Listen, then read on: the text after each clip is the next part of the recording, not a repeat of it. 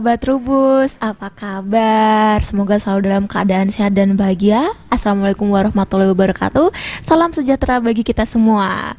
Ini sudah memasuki, eh sudah bukan bukan sudah memasuki ya. Kita sudah menjalankan ibadah puasa sudah lebih dari sepekan ya. Bentar lagi kita Lebaran. Jangan lupa untuk selalu menjaga kesehatan tubuh, untuk uh, mengelola emosi dan pikiran sehingga kita bisa menjalankan ibadah apa pun di bulan Ramadan sehingga nanti kita bisa bertemu uh, bersama-sama di hari raya Idul Fitri.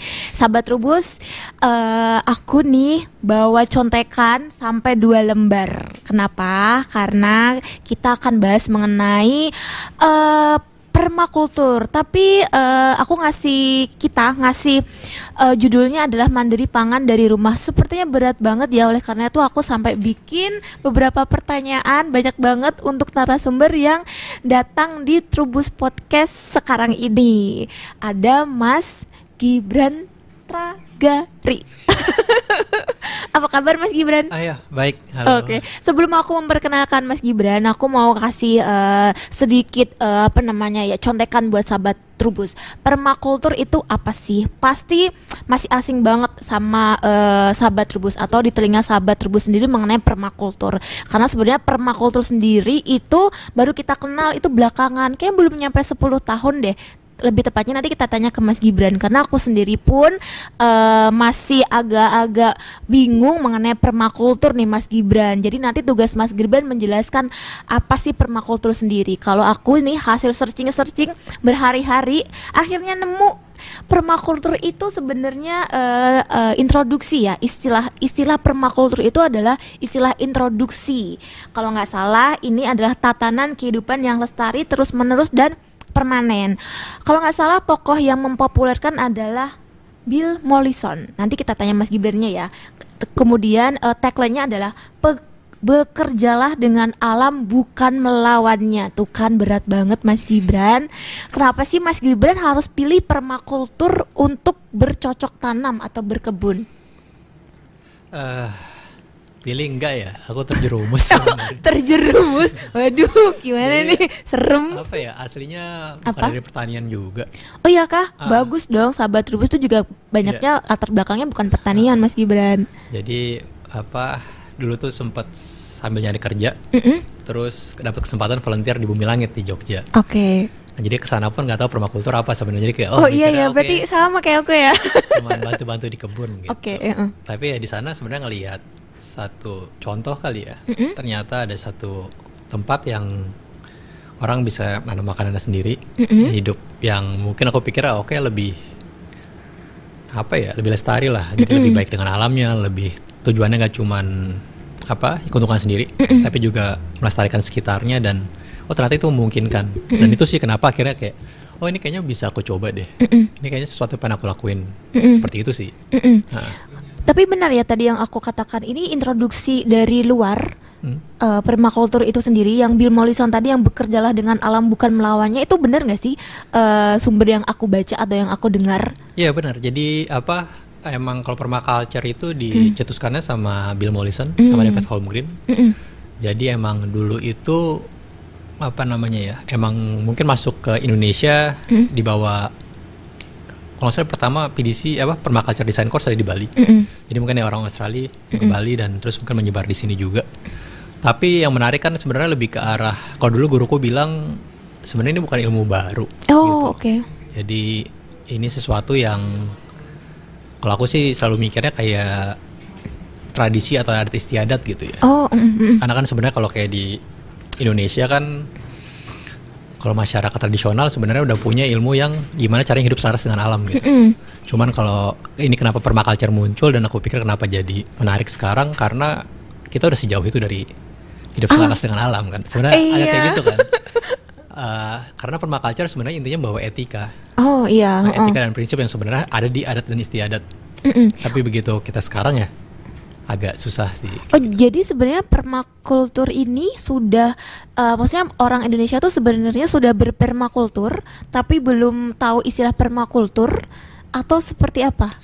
sebenarnya nggak perlu ada istilah permaculture kali ya apa karena kan sebenarnya kalau di aku pikir ya di Australia muncul istilah permaculture karena di, ada kebutuhannya gitu Oh, oke. jadi oke ngelihat misalnya cara budidaya pertanian di sana dan lain-lain dan oh ternyata butuh sesuatu yang kita nggak bisa nih caranya seperti ini kita pengen bikin permainan agriculture. Dulu tujuannya permaculture permainan agriculture. Jadi eh, agrikultur yang sustainable yang ada terus-terusan yang nggak merusak. Nah sebenarnya di Indonesia dari dulunya juga pertanian nggak merusak gitu. Dilakukan terus-menerus dengan cara yang baik. Kan sebenarnya hal seperti itu ya nah cuman ya semakin sekarang kenapa muncul lagi di Indonesia mungkin kebutuhannya juga akhirnya muncul gitu Mm-mm. apakah pertanian sekarang udah merusak atau enggak Stop. nah, kayak gitu Tadi ada uh, statement gini, pertanian dulu dilakukan terus-menerus dan tidak merusak. Tapi sekarang yang terjadi bukannya sebaliknya. nah ya agak kayak gitu makanya ada kebutuhan makanya mungkin kenapa permaculture jadi muncul kali ya nah, kayak gitu Mm-mm, karena sebenarnya tadi Mas Gibran bilang kita sendiri itu sudah jauh banget dari uh, bertani yang selaras dengan alam gitu. Iya. Nah, tapi kenapa yang permakultur ini kalau sering lihat YouTube, kalau kemudian kita sering baca-baca juga, penggeraknya tuh anak-anak muda ya, Mas? Eh, mungkin sama ya. Aku juga eh, apa namanya? Muda nggak ini? Eh, ya sekarang udah nggak bagus. Eh, tapi aku munculnya karena dari semasa dari aku kecil sampai besar kan beritanya selalu berita kerusakan alam ya.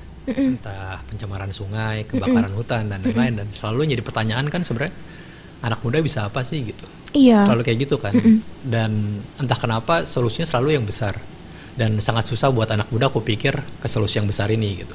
Dan permaculture sebenarnya ngasih solusi kecil yang bisa dilakuin sih buat aku ya. Mm-mm. Jadi ternyata memulai dengan daerah sekitar kita pun bisa. Mm-mm. Dan itu dimulai dengan buat aku permaculture emang selalu mulai gimana caranya kita apa memprodu apa memproduksi apa yang kita butuhkan paling banyak. Salah satunya adalah makanan. Memproduksi apa yang kita butuhkan. Iya, karena Paling kan banyak. kita pengen hidup selaras dengan alam dan yang kita lakukan di alam kan paling banyak mengkonsumsi makanan. Mm-mm. Nah, jadi kita gitu. Kenapa ya ke kalau sahabat Trubus eh, ini sambil sambil dengerin videonya eh, mungkin sahabat Trubus bisa sambil searching. Permakultur itu syarat banget yang namanya filosofi. Ya. Dan em, para penggiat permakultur itu ya orangnya tuh unik-unik. Ya kan Mas? Beda beda dengan eh, pekebun atau petani yang lain. Mereka tuh sangat menghargai apa yang namanya proses yang ya ya Mas Gibran ya dan enggak eh, dan tidak eh, money oriented Kak. Ya kan? Nah, tapi kok ada ya orang muda anak muda yang tertarik untuk terjun ke permakultur seperti Mas Gibran ini? Eh, sebenarnya bukan gak money oriented ya. Jadi Tetap money oriented? Ah, jadi eh, enggak, maksudnya di permakultur itu ada tiga etika dan 12 prinsip. Wow, nah itu Iya, jadi tiga apa- etika dan 12 prinsip permakultur nih Nah, itu- dengerin baik-baik di sahabat Ah, terus. Menarik buat aku kenapa? Karena ya selama ini kan kita ya hidup hidup aja ya. Maksudnya aku nggak tahu ya apa yang eh, ya maksudnya walaupun ya hidup beragama dan lain-lain, cuman ada banyak aturan dan lain-lain. Dan buat aku sebenarnya permaculture jadi pegangan yang cukup sederhana. Kenapa? Karena etikanya ada tiga. Kan dia ada peduli bumi, peduli sama manusia dan berbagi adil. Aku bilangnya berbagi adil. Iya. Ah, nah, dan itu bisa diterapin di apa aja. Jadi sesimpel misalnya kita pengen ke warung gitu. Perlu nggak sih naik motor gitu? Kalau kita peduli bumi, Kalau jauh, Mas. nah iya, gitu ya. Bayang kan, kalau kita peduli bumi, ini kayaknya nambah polusi doang deh. Mm-mm. Cuman kalau kita peduli sama manusianya, kalau emang warungnya misal 2 kilo, 3 kilo, ya kasihan orangnya. Jadi kayak akhirnya kita setiap keputusan kita mut- apa mikirin nih, ini baik nggak sih? Ini bagus nggak sih buat manusia, bagus nggak sih buat alamnya, dan adilnya seperti apa, secukupnya seperti apa, dan seperti itu sih. Dan aku pikir itu yang mulai hilang sekarang kita kayak ngerasa semuanya punya solusi instan. Iya. Nah, dan jadinya kita nggak mikirin lagi apa yang bagus dan apa yang baik, apa yang baik dan apa yang buruk. Jadi bercocok tanam tuh harus peduli bumi, Peduli manusia peduli manusia. dan berbagi adil. Dan Itu berbagi adil. Kalau di artinya bisa sewajar atau secukupnya lah. Tuh kan berarti permakultur holistik banget ya. Kayaknya tuh eh, luas banget gitu ya Mas ya sampai eh, dihitung misalnya kalau mau beli pupuk ya jangan ke warung beli pupuk. Itu sampai mikir ya, ini eh, apa namanya? Ini bakalan polusi nggak ya? Sebegitunya sih Mas eh, para pegiat permakultur. Ya karena emang halus holistik sih. ya, karena gimana ya? yang kan unik masalah- banget kan Nah, permakultur iya, itu. Jadi kita tuh nggak cuma diajarin yaudah cocok tanam, nanam bayam, nanam singkong gitu kan, selesai gitu kan. Hmm. Nah per- permakultur tuh luas banget, unik banget, penuh filosofis kan ya mas? Nah, sebenarnya aku pikir mungkin semua orang yang bertani atau berkebun juga merasakan bahwa bertani nggak cuma sekedar bertani kan ya. Iya, makanya kayak Tapi ada bertani- juga yang seperti iya, itu. makanya bertani, oh ada pengaruh ke tanahnya, bahkan nggak cuma pengaruh ke tanah pengaruh serangga terus ada ayam tetangga atau tetangga yang nyebelin jadi kan semuanya semua terkoneksi kan Iya. Nah, jadi makanya secara simpel pun semuanya terkoneksi gitu dan sebenarnya permaculture adalah ilmu desain. Iya Jadi benar. kita ngedesain gimana semuanya ini terkoneksi dengan baik sehingga sebenarnya lebih mudah buat kitanya. Kayak gitu sih bukan kita kayak oh jadi memperumit di desain bukan karena kita pengen ngedesain itu jadi lebih gampang. Ilmu desain, ilmu desain yang dimaksud di permakultur tuh yang seperti apa sih mas? Kita diwajibkan untuk mendesain tuh yang kayak gimana maksudnya? Mau nanam misalnya nih aku eh, orang baru mau karena tertarik dengan filosofi permakultur yang sangat holistik tadi, aku harus mikirin desain. Desain yang seperti apa sih yang dimaksud? Eh, jadi kalau di permaculture tuh mungkin yang paling terkenal ada namanya permaculture design course. Permacultur Nah, design jadi course. kayak kelas ngedesain biasanya dia dua minggu full ya pokoknya dari pagi sampai sore belajar mengenai permakultur dan bela- belajar gimana ngedesain karena ntar produk akhirnya adalah desain kebun kamu Desain kebun kamu sendiri kebun aku sendiri. jadi kebanyakan yang ikut Oh. adalah orang-orang yang punya tanah atau punya saya punya rumah nih ada halamannya gitu Nah, balik lagi berarti desain kebun aku sendiri.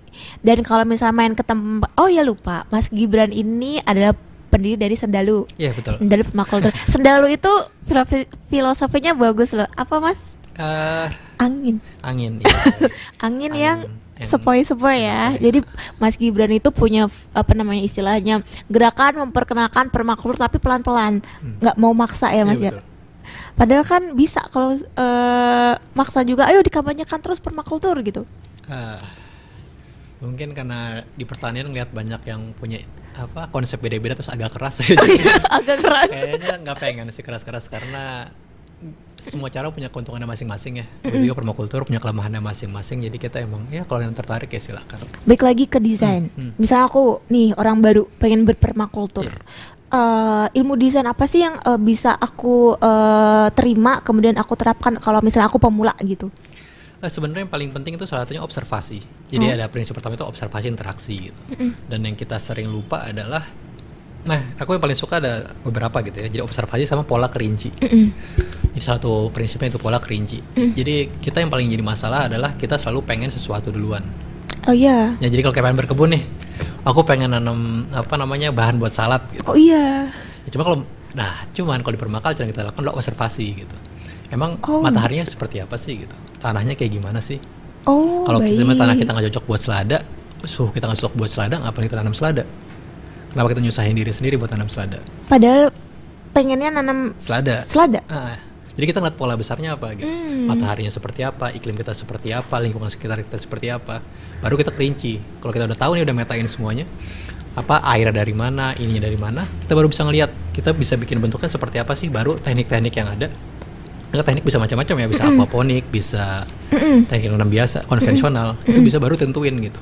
Kita nggak bisa ngelihat semuanya dulu, baru kita nentuin. Jadi kalau kita nentuin dulu baru ngeliat semuanya, ntar nabrak nih. Bikin ini kok mati terus ya?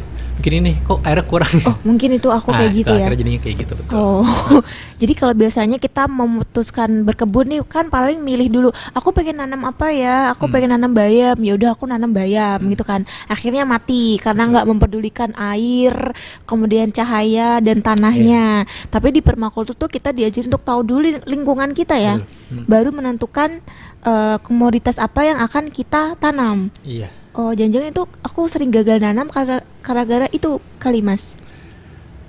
Ya bisa macam-macam sih. Macam-macam. Kan masih gagal nanam. Oh iya kan? Masa sih mas? Ini masih banyak lah. Apa nih kegagalan apa yang sering ditemukan atau sering dialami sama Mas Gibran selama berpermakultur selama dari 2017 Eh, kan? 2017 betul. Nah, 18, 19, 20, 21, 22, 5 tahun nih masa masih sering gagal? Eh, iya, jadi kan saya apa ya? Saya belajar di Jogja ibarat Mm-mm. di Imogiri. Mm-mm. Jadi mungkin sama kayak semua orang yang belajar di tempat yang bukan di rumahnya kali ya.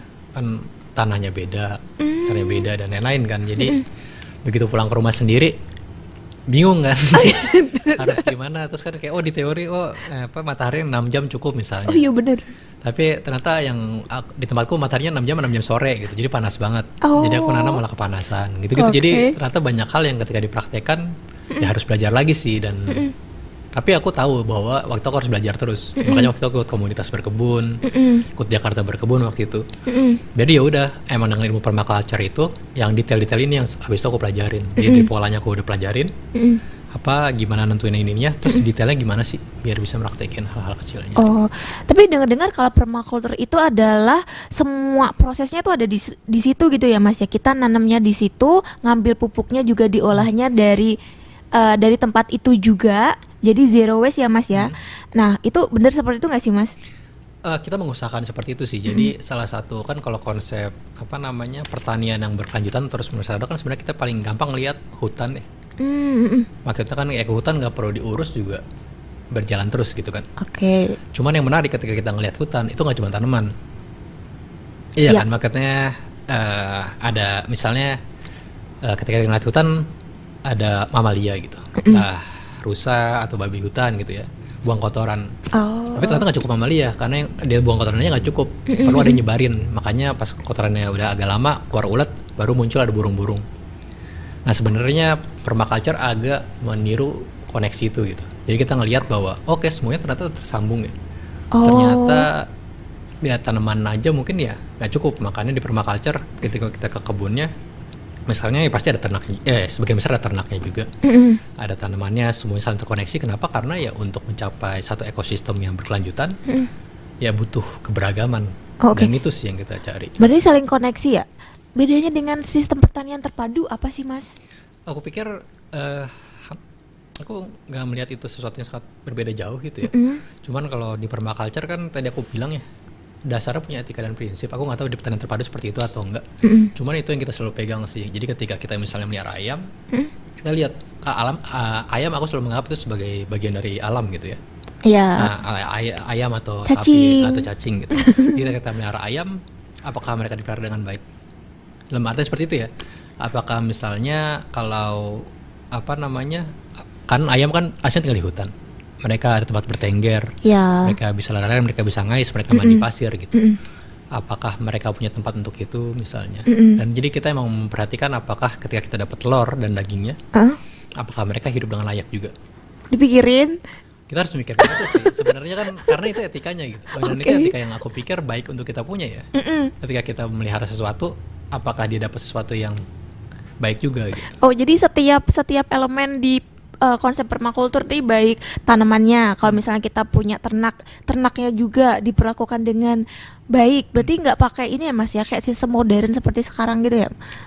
Pakannya atau disuntik-suntik gitu. oh enggak Ah, enggak Ah, aku masih pakai jagung pecah sih Hmm. tapi eh, sebagian besar kan kita tiap hari eh, bikin kompos ya Mm-mm. jadi sisa dapur terus apa namanya daun-daun cacahan Mm-mm. dari kebun itu masuk ke anak ayam semua itu jadi kompos lagi Oh, jadi kan oke. mereka makan makanin daun juga jadi mereka Hmm. bisa milih makanannya juga masing-masing Sampai sebegitunya ya eh, setiap elemennya eh, itu diperhati- diperhatikan banget. Hmm. Balik lagi ke kode etik yang tiga Iya. tadi ya, peduli bumi, peduli lingkungan sama eh, peduli kepada bumi, manusia, bumi, manusia, dan berbagi adil. dan berbagi adil.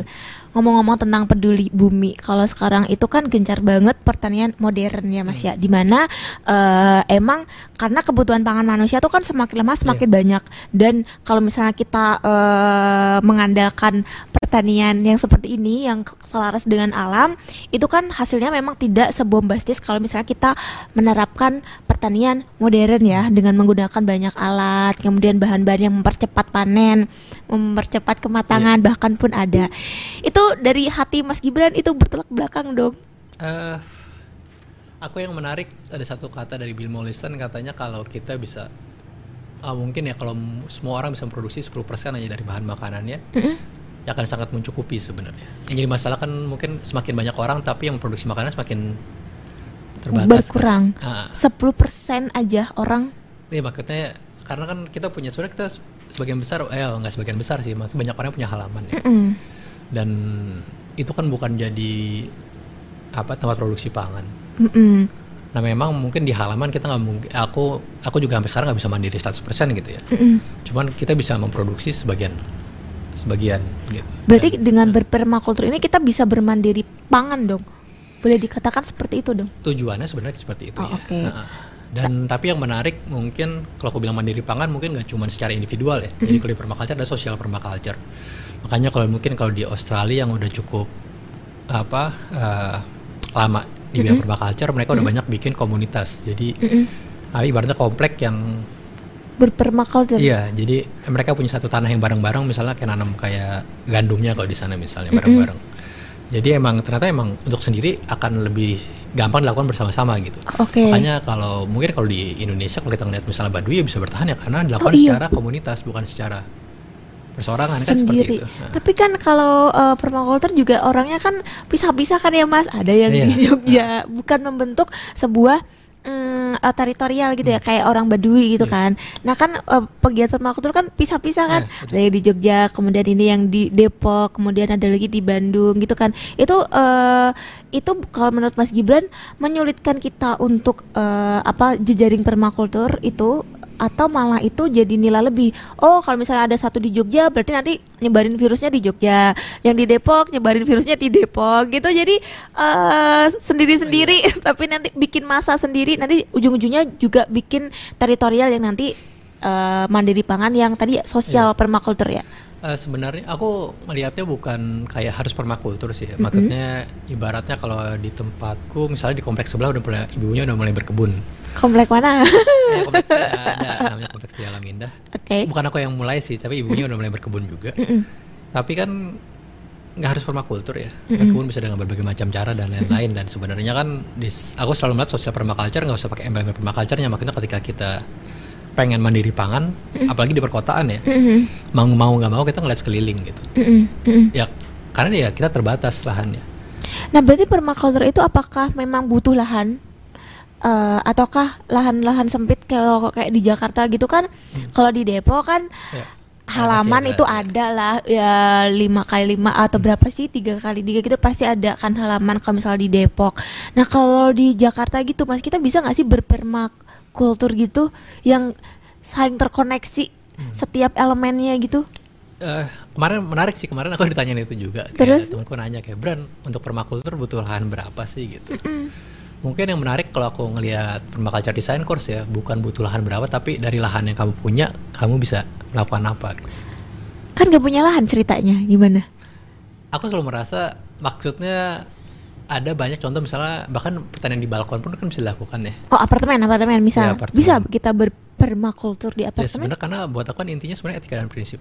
Gimana kita ngedesain sebenarnya hidup kita selaras dengan alam. Ya walaupun misalnya kita sangat jauh ya di apartemen gitu ya. Cuman kan ada banyak cara yang bisa dilakukan. Mis. Apa eh, aku nggak kayaknya nggak mungkin. Tapi maksudnya kemarin misalnya kalau orang di apartemen tuh bisa nanya ke komunitas tuh, Mas saya eh, di balkon bisa nanam apa ya gitu. Oke. Pertanyaannya pasti satu gitu buat eh, yang suka berkebun. Mataharinya dapat nggak? Bukan tanah, bukan lahan. Matahari tapi. Pasti matahari. Oh, oke. Karena tanah lahan itu bisa pakai pot ya Iya bisa pakai polybag, bisa pakai beli polybag, media bisa pakai macam-macam gitu. Cuma kan yang jadi pertanyaan kan mataharinya ada atau enggak gitu. Matahari juga bisa kok mas dibikin pakai Ya, lampu bisa. LED. Ha. Cuma kan nanti hitungannya Lebih mahal ya. mahal atau tidaknya Nah, itu ya. berarti gimana tuh kalau misalnya apartemen kayak gitu masih Nah. tetap bisa nggak sih kita ber berpermakultur gitu mas? Nah, kalau kayak gitu kan berarti apa sih yang bisa dilakukan gitu kan. Jadi kan kita ngelihat di biasanya kalau permaculture secara desain kita ngeliat juga apa perilaku kita sehari-hari seperti apa. Perilaku kita sehari-hari. Iya, karena kan itu berpengaruh ya. Jadi misalnya kalau kita ya pasti manusia makan gitu. Betul. Dan terus kalau kita pengen hidup dengan alam pasti kita pengen makan yang lebih alami juga gitu. Kalau kita makan lebih alami pasti kita masak gitu. Oh, Pasti iya. ada sisa makanan. Kalau sisa makan pasti kita ngapain dong kalau kita pengen lebih selaras alam dengan tipe yang apa nggak mem- apa nggak menghasilkan sampah salah satu prinsipnya itu. Pasti kita ngompos. Oke. Kalau kita ngompos kita media tanam. Mm-mm. Pelan-pelan kalau nggak ada matahari, kalaupun nggak ada matahari dikit kita ada- bisa bikin rimpang-rimpangan. Oke. Kita bikin kompos, kita nanam rimpang-rimpangan, misalnya entah jahe, kunyit, kita minimal setiap hari, ap- setiap hari kita bisa ganti-ganti minuman misalnya. Nggak perlu makanan, tapi pelan-pelan. Atau misalnya waktu ternyata balkonku kena hujan, apakah bisa namanin air hujan? Jadi airnya kita nggak perlu Oh, dari benar. apartemen. Jadi kita ngedesain apa kemungkinan yang kita punya di sana. Oh. Pola-pola apa anginnya dari mana dan lain terus kita ngedesain Oh, sekecil oke, apa pun lahan oke. kita ya, seperti itu. Itu yang dimaksud dengan peduli bumi ya. Iya. Nah, kalau yang dimaksud dengan tadi yang berbagi adil. Nah, itu apa sih berbagi adil gitu? eh macam-macam ya. Ada yang apa eh apa menerjemahin sebagai misalnya sewajarnya. Aku selalu suka sih kata sewajarnya. Sewajar, secukupnya. Sama- karena apa itu? apa namanya kadang-kadang kan kita banyak tergodanya ya. Iya Jadi ibaratnya sih. aku melihara ayam. Apalagi masih muda. Ah, iya gitu, aku melihara ayam. Ya dengan oh bertelur nih, bertelurnya banyak. Ya, aku ada pasti ada pengen oh ini kalau bisa dijadiin bisnis nih, ini sebenarnya lahan sini bisa mungkin bisa rampung 100 ayam Oh, gitu. iya dong. Iya, baru. kan? Iya, iya, iya, kan? iya, Nah, iya, kalau kita punya hitung-hitungan seperti itu kan. Cuma kan kan kalau 100 ayam ayam nggak kasihan kan? nah, hal seperti itu, Itu sih loh, itu loh yang nah, aku itu maksud, yang paling Mas. menarik jadi kita buat aku berbagi adil adalah sebenarnya kita mencari keseimbangan sih Oh, mencari- Jadi kalau ada istilah yin and yang dan lain-lain nah, kita mencari balance nya seperti apa sih gitu kalau kita misalnya bikin area menanam Mm, kita bisa bikin area menanam yang sangat besar gitu mm, mm. Cuman orangnya bisa lewat nggak sih? Kita Hmm. apakah kalau ntar harus manen harus kayak jongkok-jongkok, minggir-minggir, kesusahan, peduli Oh, manusia seperti apa? Itu peduli manusia. Nah, kita mencari keseimbangan sih. Aku selalu melihatnya seperti itu. Oh. Secukupnya itu seperti apa dan seperti apa. Waduh kan bener ya, penuh filosofi banget. Kalau kayak gitu ada nggak sih mas perubahan yang mas Gibran rasakan dari sebelum berpermakultur sampai sekarang sudah berpermakultur selama lima tahun ada perubahan gitu nggak? Eh, banyak sih pasti. Apa tuh? Eh, cukup eh, yang paling ngaruh apa ya? Mungkin karena jadi mikirin ya. Dan itu- tapi aku aku nggak merasa ini apa khusus untuk permakultur ya. Aku rasa ini buat semua orang yang berkebun pasti punya caranya masing-masing untuk bersyukur gitu ya. Pasti kan kita ketika kita berinteraksi dengan alam, dengan tanaman, dengan hewan gitu. Pasti kan banyak kita pelajarin. Dan itu kan kayak sebenarnya mungkin ada tagline belajar dari alam kan sebenarnya apa bisa banget gitu ya apalagi kalau kita berkebun atau misalnya ya aku nerapin permaculture pun tiap hari sebenarnya kayak bersyukur kenapa karena ya tiap hari kita melihat sesuatu yang ya luar biasa sih entah Contohnya? ya maksudnya aku dulu apa biji bertunas aja udah seneng banget Halo. Ah, kita karena ya tiap hari Oke. ada sesuatu yang disyukuri dan terus apa namanya eh, kayak tadi ya karena kita punya etika dan prinsip jadi setiap hari berpikir lagi sih Mm-mm. Berpikir dalam artian ya setiap kita melakukan sesuatu dipikirin gitu dan akhirnya semua yang kita lihat apa yang terjadi di sekeliling kita Mm. kita pikirin lagi ini baik nggak sih sebenarnya Peduli banget ya dengan apa yang ada di sekitar kita ya. Bener gak sih mas? Iya sebenarnya aku aku bukan merasa peduli banget karena aku berpikir harusnya semua orang berpikir seperti itu juga nggak sih atau nggak tahu sih Tapi kalau misalnya kita berpermakultur tuh apakah harus kita sendiri yang melaksanakan mas? Eh Em, misalnya gini, eh kalau misal aku mau menerapkan eh, konsep permakultur dalam berkebun nih ceritanya, apakah harus aku sendiri yang bikin kompos, aku sendiri yang eh, bikin persemaian, kemudian nanem, aku sendiri yang merawat, misal kalau ada ayam aku sendiri yang ngasih makan ayam, atau boleh nggak sih eh, dibantu sama orang lain gitu, jadi mempekerjakan seseorang gitu, karena mungkin eh, nggak semua sahabat trubus itu bisa full eh, meluangkan waktunya di kebun gitu. Tapi kan ada juga yang tidak bisa. Nah itu apakah itu mengurangi eh, apa kode etik permakultur itu sendiri? Gimana tuh? eh, kalau aku sih memutuskan waktu itu nggak nggak pakai bantuan ya Mm-mm. karena mungkin waktu itu aku mikirnya kan aku nyari bikin makanan buat diriku sendiri ya Mm-mm. ketika aku ada orang lain berarti aku harus mikirin bikin makanan buat orang lain yang berarti kayak mungkin bebannya lebih banyak lagi gitu ya Jadi- Itulah yang ah, ah, tapi aku pikir ya nggak masalah sih Oh, nggak ketika, masalah ya, apa oke. namanya Aman berarti. mengerjakan hal seperti itu ya tapi sebenarnya ada cara lain yang aku pikir di prinsipnya menarik namanya ada solusi kecil dan perlahan Apa tuh? ya enggak jadi satu prinsip adalah solusi kecil dan perlahan karena kita selalu pengennya tuh langsung jadi kali ya mm-mm, mm-mm. Nah, kar- eh, kenapa nggak mulainya dari kecil-kecil gitu? Maksudnya aku mulai apa? Emang cuman dari 2 sampai 4 jam per hari. Mm-mm. Itu banyak sebenarnya kan dia apa hitungannya buat orang yang kerja gitu. Cuma waktu aku nggak kerja gitu. Jadi lebih lebih punya waktu luang. Cuman buat orang yang kerja sebenarnya ya kamu punya waktu luang berapa sih gitu? Oh oke, berarti disesuaikan sama Nah. waktu luang kita. dalam waktu yang luang itu kamu bisa mengerjakan apa untuk pelan-pelan jadi kan karena ketika kita misalnya ikut kursusnya itu PDC kan kamu punya desain kamu nih Mm-mm. nah kamu sebenarnya di desain itu ada juga namanya action plan jadi apa apa yang kamu lakukan dalam jangka waktu berapa lama Action plan. Ha-ha. Oh jadi kayak tahapannya apa sih buat kamu mencapai itu gitu ya kalau kamu sambil kerja ya tahapannya nggak bakal kayak Kalau full. yang yang setiap hari ngerjain full gitu. Oh, Cuma ke- tahapannya ya pelan-pelan. Apakah Oh, pas oke. weekend baru bisa baru full. Nah, jadi emang kita ya ngedesain juga dari cara kita hidupnya seperti apa gitu. Apakah kalau nyewa orang penghasilannya seperti apa buat bisa nyewa orang misalnya. Oh, oke, berarti disesuaikan dengan kebutuhan kita. Tapi Ah. kalau bisa ya kita lakukan sendiri ya, menyesuaikan dengan waktu yang kita punya. Hmm. Mungkin agar mungkin lebih kerasa kali ya Mas ya. Kalau misalnya dibantu sama orang lain atau diserahkan sama orang lain, mengurangi kode etik tadi ya sih Eh, mas Aku nggak pernah ngeliat kode etik sih. Tapi ya pilihan masing-masing sih banyak yang melakukan bareng-bareng juga nggak masalah juga. kalau Mas Gibran sendiri ada durasi tertentu nggak sih kalau misalnya eh, di kebun gitu misalnya oh paling enak tuh kalau kita eh, 6 jam pagi gitu itu paling paling eh, enak buat berkebun atau 6 jam sore gitu Eh, aku selalu berusaha bikin berkebun maksimal dua jam sehari. dua jam aja Nah, jadi kan sebenarnya kita kan setiap hari kayak ngebetulin sistemnya ya. Gimana makin lama makin efektif. Mm-mm, mm-mm. Nah terus kan, nah seperti itu sih. Jadi kita selalu bikin gimana caranya dalam satu jam pagi, satu jam sore. Karena kan ya ngurus paling efektif oh cukup satu jam pagi satu jam sore eh, kalau ngurus doang ya. oh oke Jadi kalau kita pengen kayak pengen nambah lagi baru kayak nambah jamnya gitu ya. Cuma Ber- kalau pengen ngurus doang ya segitu. Berarti kan tadi da- dari tadi kita bahas itu adalah eh, kembali ke alam pakai kompos, kemudian eh, diperhatikan tanahnya. Nah, kalau untuk penggunaan eh, nutrisi itu juga di permakultur itu kan nggak pakai eh, bahan-bahan kimia ya mas ya. Itu boleh dikatakan kalau permakultur itu masuk ke pertanian organik nggak sih mas? Eh, aku nggak tahu ini masalah tuh kan organik kan pakai sertifikasi ya. Mm-mm. Aku nggak pernah bilang permaculture pertanian organik karena nggak semuanya pakai sertifikasi organik. Oke. Eh, dan terus mungkin Konsep organik deh, konsep organik, konsep organik. Ya. Nah mungkin nah itu yang menarik karena misalnya apa namanya ada salah satu aku pernah baca di buku. Hmm. pilihannya menarik dia nggak bisa misalnya telurnya nggak bisa dicap organik karena dia pakai eh, apa makannya tuh jagung dari tetangganya. Karena tetangganya nggak organik. Tetangganya kan pakai pestisida dan lain-lain gitu ya.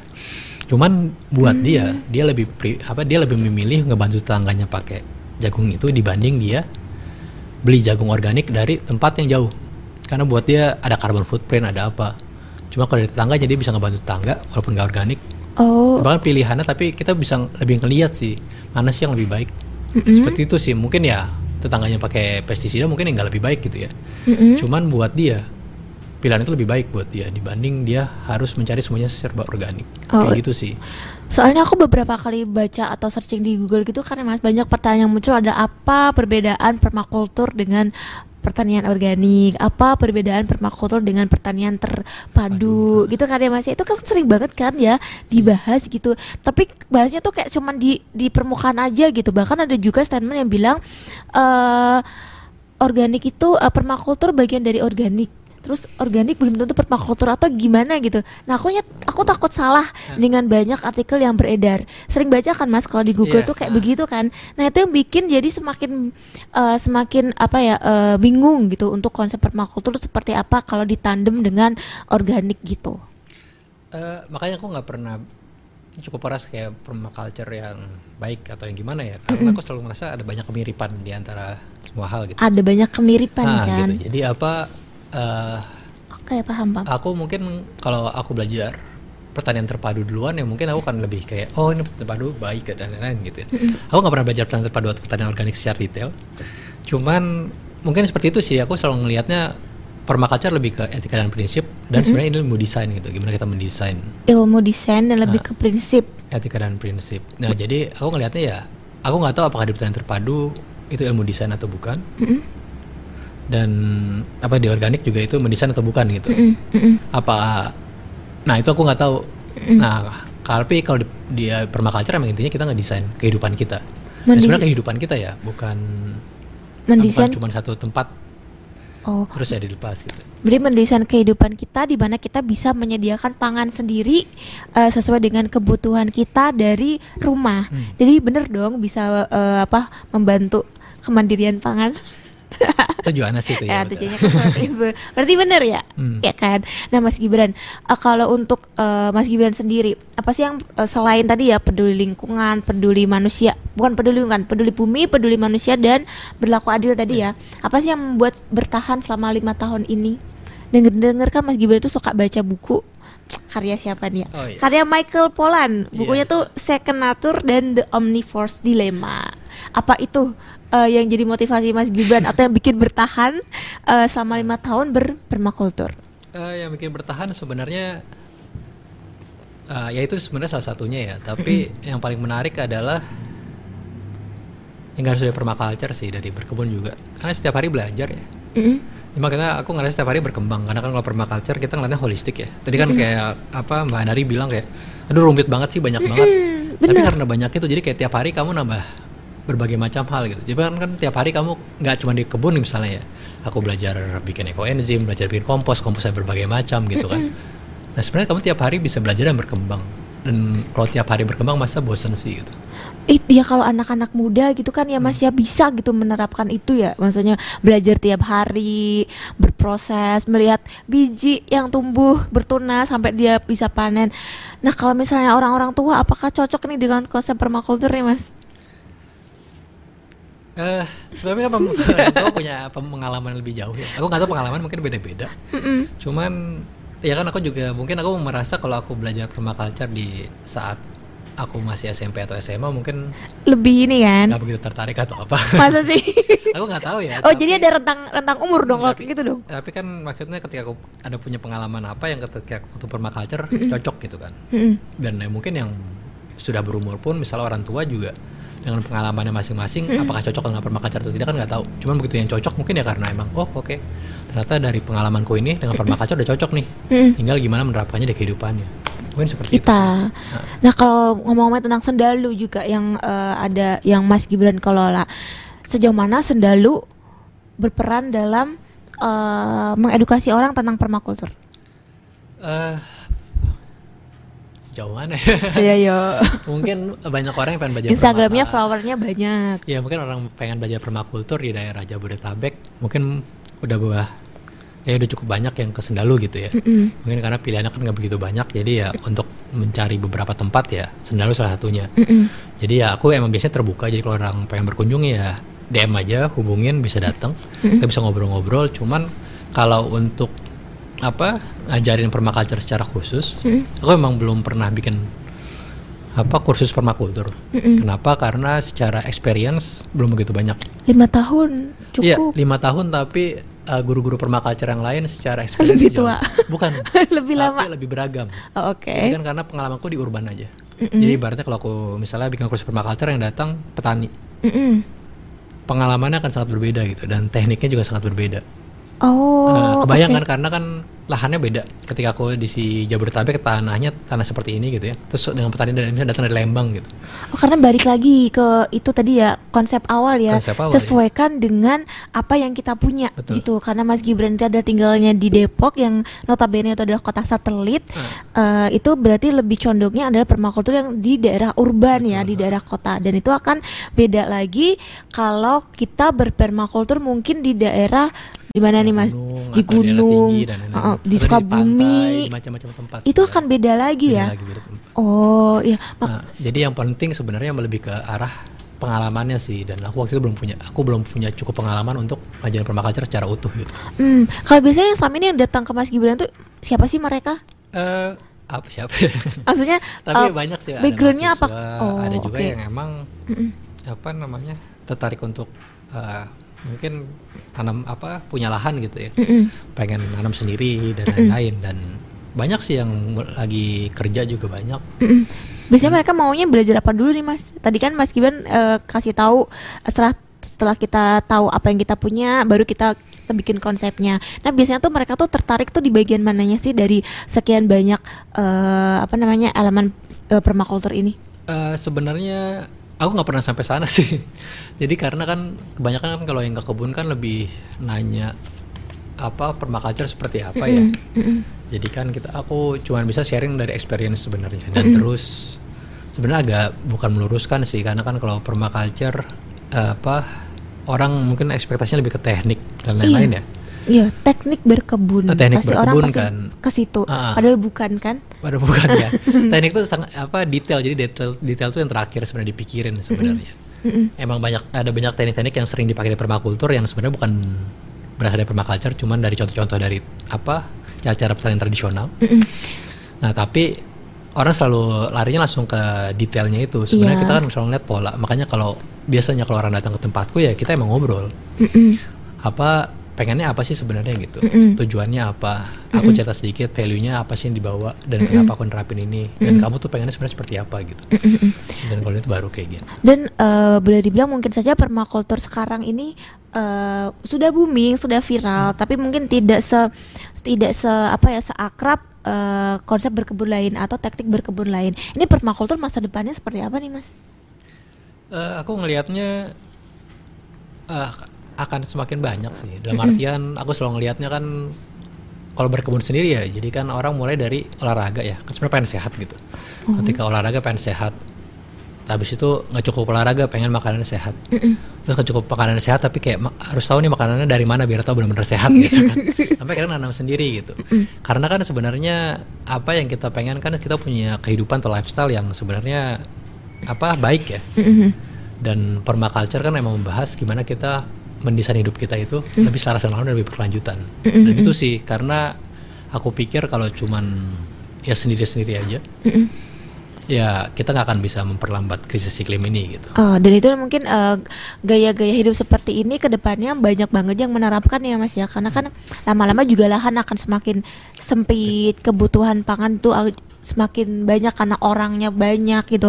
Nah permakultur itu sebagai salah satu uh, solusi bagi kita biar kita bisa punya makanan, punya makanan sendiri di dekat rumah kita, mas aku pengen Mas Gibran ngasih ini deh ngasih semacam apa ya semangat kepada sahabat Rubus atau ajakan kepada sahabat Rubus bagi yang masih bingung permakultur uh, terus bagi yang pengen berpermakultur tapi masih maju mundur nah gimana biar mereka tertarik untuk berpermakultur? Uh, untuk yang mau menerapkan permakultur ya aku juga agak bingung sih. Uh, ayo berpermakultur gitu mas. Karena aku kebayang ketika orang yang baru mm -mm. mulai baca atau nonton video dan mm -mm. sebenarnya kan etika dan prinsip sangat ngawang ya. Mm -mm. dan sebenarnya makanya si permaculture design course itu cukup penting. Mm -mm. cuman aku tahu PDC itu pertama mahal. Iya. Ya cukup mahal dan terus untuk orang yang kerja dua minggu full itu hampir karena hampir nggak mungkin gitu. Dua minggu dipecat gitu.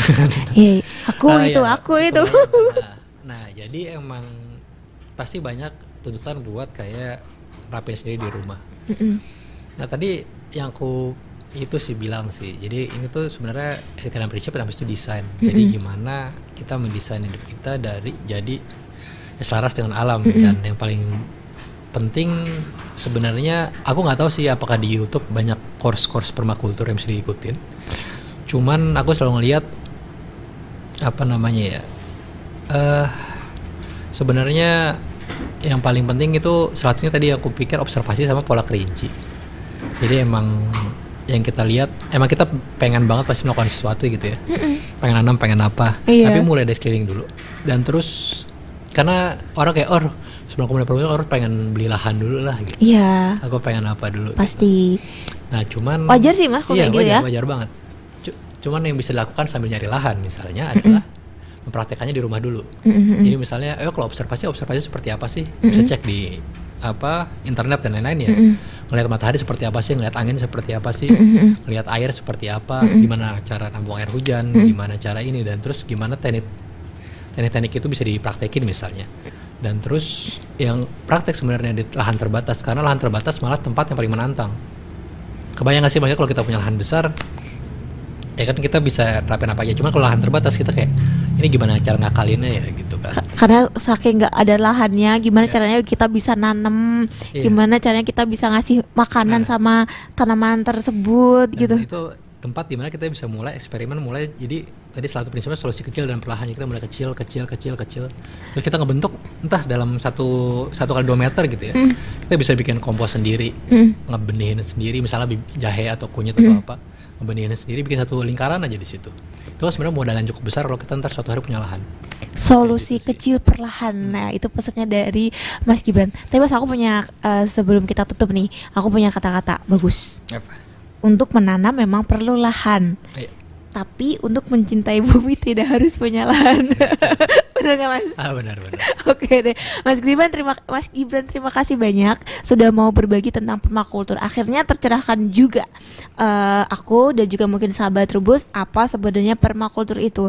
Permakultur itu bu bukan teknik budidaya ya Mas ya, bukan bukan hmm. bagaimana cara kita menanam, tapi lebih ke bagaimana kita menselaraskan hidup dengan alam dengan salah satunya adalah berkebun atau beternak gitu. Terima kasih banyak Mas Gibran. Kapan-kapan kita ngobrol lagi atau boleh nggak sih main ke Sendalu? Boleh. Uh, silakan aja sih sebenarnya. Yeah. Tapi ya apa namanya kan bukan tempat umum jadi bilang aja dulu. Takutnya lagi pergi. Gitu. Ini bilang ini. ini bilang langsung biar sahabat rebus saksinya. Jadi sahabat rebus nanti kita akan main ke Sendalu, kita akan rekamin buat sahabat rebus uh, biar lebih tahu lagi uh, permakultur yang sudah dilakukan oleh Mas Gibran dan juga Sendalunya itu seperti apa.